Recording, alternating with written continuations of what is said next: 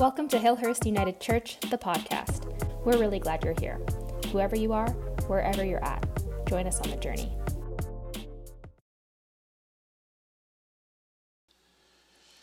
So that uh, picture back there is David, and David's got a harp, and David is certainly, I looked at it, the most handsome of the young people along there. And in fact, the Bible calls him ruddy and handsome. And this window is dedicated to the music for our church. And after you hear the story of David you just heard and what I'm going to talk about now, do you really think they should change the title to another title? Uh, but it's here under the title of music.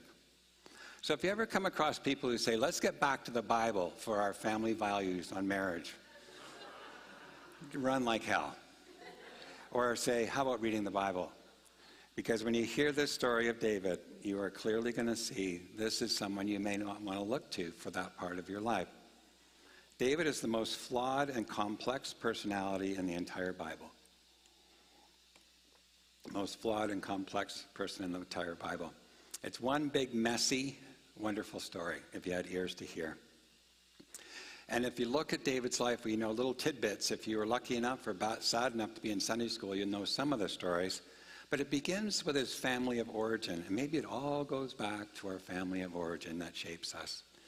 Here's the deal when King Saul was looking for someone who could soothe him by offering music and comfort to his weary soul, he was asked by God to go and find someone and goes to Jesse's house. And so when Saul goes to Jesse's house, he says, Do you have any people in your house that could help me? He says, Well, I got seven sons. Brings them all out, goes through all seven until comes to the end and Saul says, Anybody left? Well, there's one that's not here. He's out in the field. That's, that's uh, David. Go get him. So, sure enough, David comes wandering in, whistling, bringing all the sheep with him as he comes. And uh, Saul says, This is the one that I choose. He goes, The one that was overlooked is suddenly chosen. Maybe it all goes back to David being overlooked. But then, if you fast forward a bit, you know the story of David and Goliath. David is the one who takes down the Philistine giant with one slingshot. What a great Sunday school class that was as we all made our slingshots ready to be David. Or flip by about 2,000 or 4,000 years, actually, and you come to Malcolm Gladwell, who looks at David as a great leader as he looks at uh, the leadership of, um, of David. David was the king for, the four, for 40 years, the longest reigning king of Israel. He is also the head of the lineage of both the Jewish and the Christian tradition. If you're awake on Christmas here, Eve, you'll hear how Jesus is linked to King David, the one out of the shoot of Jesse. He is indeed the one who offers music, the one who, when King Saul is wrestling and can't sleep at night, is brought in to play the harp to soothe him in the middle of the night, just as I bring my cats upon my chest to soothe me. David was a poet. He is attributed to all the Psalms in our Bible. If you flip your Bible open to the middle, it's the Psalms, the songs. Those beautiful songs that we just sang, the 23rd Psalm is written by David. Or if you're a skier, 121, I look to the hills, from whence does my help come? Or if you come on Good Friday, the words out of Jesus' mouth in Psalm 22, My God, my God, why have you forsaken me. Or if you come on Easter morning and Psalm 100 is read, make a joyful noise, O the Lord, enter God's courts with singing. Or perhaps the one psalm you know by heart, be still and know that I am God. Or Psalm 51 that probably comes right from the depth of David's heart, create in me a clean heart. You see, this person, David, who is, if you were doing his funeral, and I said to the family, Who was he? These would be the words that would come forward. He was a poet, a musician, a shepherd. He was flawed. He was a warrior. He was a king. He was loving. He was conniving. He was a leader. He was bold. He was fierce. He was gentle, tenacious, and brazen. All of these words, but I wonder if they would tell the story that you just heard Andrea read. Would they tell the story of David? The story is quite simple and quite wonderful and could be drawn into a great pornographic movie. Here's the story He has sent his soldiers out And David decides to stay in Jerusalem after he has bathed himself and is sipping on his wine. He overlooks his kingdom and he sees a beautiful woman. And there she is naked and bathing. Her name is Bathsheba. Bathsheba. He asks for her to, be, to come to him, so he sends a soldier to bring her to him. They have sex. The Bible said they went to bed, but I'm sure they didn't sleep. Carried on.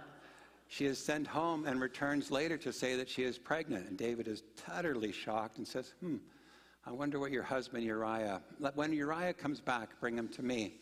And so when Uriah comes back, they have a little conversation. David offers him some wine and says, You've done an amazing job. Go home and sleep. No, have sex with your wife. But, Dave, but Uriah going says, How can I possibly do this? All of my other soldiers are out there fighting. I'm not going to do that. I'm going to sleep right here. And he sleeps at the entrance of the palace. When David finds out this, he's totally horrified. This isn't going to conceal the pregnancy. So he calls his admiral and says, Okay, this time do him in and do him in good. And so he sends Uriah back out. So he's standing there totally naked and is killed. When he hears that Uriah has been killed, he then sends again for Bathsheba. She becomes his wife. They have a child, but God is not pleased and kills that child. There's the story. But if we continued along a little bit, there's a guy named Nathan who's a prophet who comes. He's horrified at what David says and says, David, let me tell this vision that I had. I had this, there's a vision of a man who was very rich and a visitor comes to town, and so when he wants to feed him, goes and rips off a sheep from a poor person, has it slaughtered, and feeds its family. And David goes, That's ridiculous, how hypocritical, how awful that is. That guy should be hung. And Nathan says, That man is you. Now, the trick with this story is when Nathan says that man is you, he might as well be saying to say that man is us. We can sit in our lofty place and shine our own halo and put our shoulders back. But the truth of this story is that man is you should really say that man is us. You see, all of us are deeply flawed, flawed. All of us have light and dark. All of us have good and bad. All of us have sin and sinner. All of us are hypocrites. All of us judge and compare one to the other. All of us have great gossip about one another that we share in the world. And I'm not saying that as judgment, but as true beauty at the human flawlessness or flawedness of all of us. When this text came up, I had to reach out to my rabbi friend, Mark, and I said, Rabbi, how do I make sense of this story? I can't interview you two weeks in a row. He said, David, is a deeply flawed person, just like we are. And God calls us just like God called David. In our flawedness, God redeems each and every one of us. In our flawedness, God redeems each and every one of us. And it's not unlike Psalm 139, my favorite psalm. Oh God, you've searched me, you know me, you know when I sit and when I rise. If I make my bed in hell, you're there. If I make my bed in heaven, you are there. And still, when I awake, you are still with me. You see, the truth of this story is this is our story. David is us. As James Finley says, God protects us from nothing and is present in everything. In 1982, when I was wondering whether or not I should be a minister, I kind of felt called, but I wasn't so sure. I went and I met with a friend who had already studied theology. And I said to her, I said, Anne, I don't know, I, I want to be a minister, but I just don't feel good enough. Here I was at 22, not feeling good enough. She smiled and she said to me, I hate to tell you, but it's not about you. What do you mean it's not about me? She said, It's not about you, it's about God. And the truth of the story is, it isn't about us, it's about God. God doesn't love us because we are good. God loves us because God is good. A few weeks ago, the rabbi said to us, You know, all these commandments, but the most important one is don't covet. He said, When we, when we covet others, or what they have, we are simply saying, I'm not enough. We are not enough. And he said to us, You know, when we know we are enough and we have enough, we don't need to covet because we trust we are enough in our enoughness. And so every week when I say to you, we are loved, forgiven, and set free, sometimes those are the most gracious words, sometimes they are the hardest words to accept, but nonetheless, they are truth, God's word to us. We are loved, we are forgiven, and we are set free. We are enough already.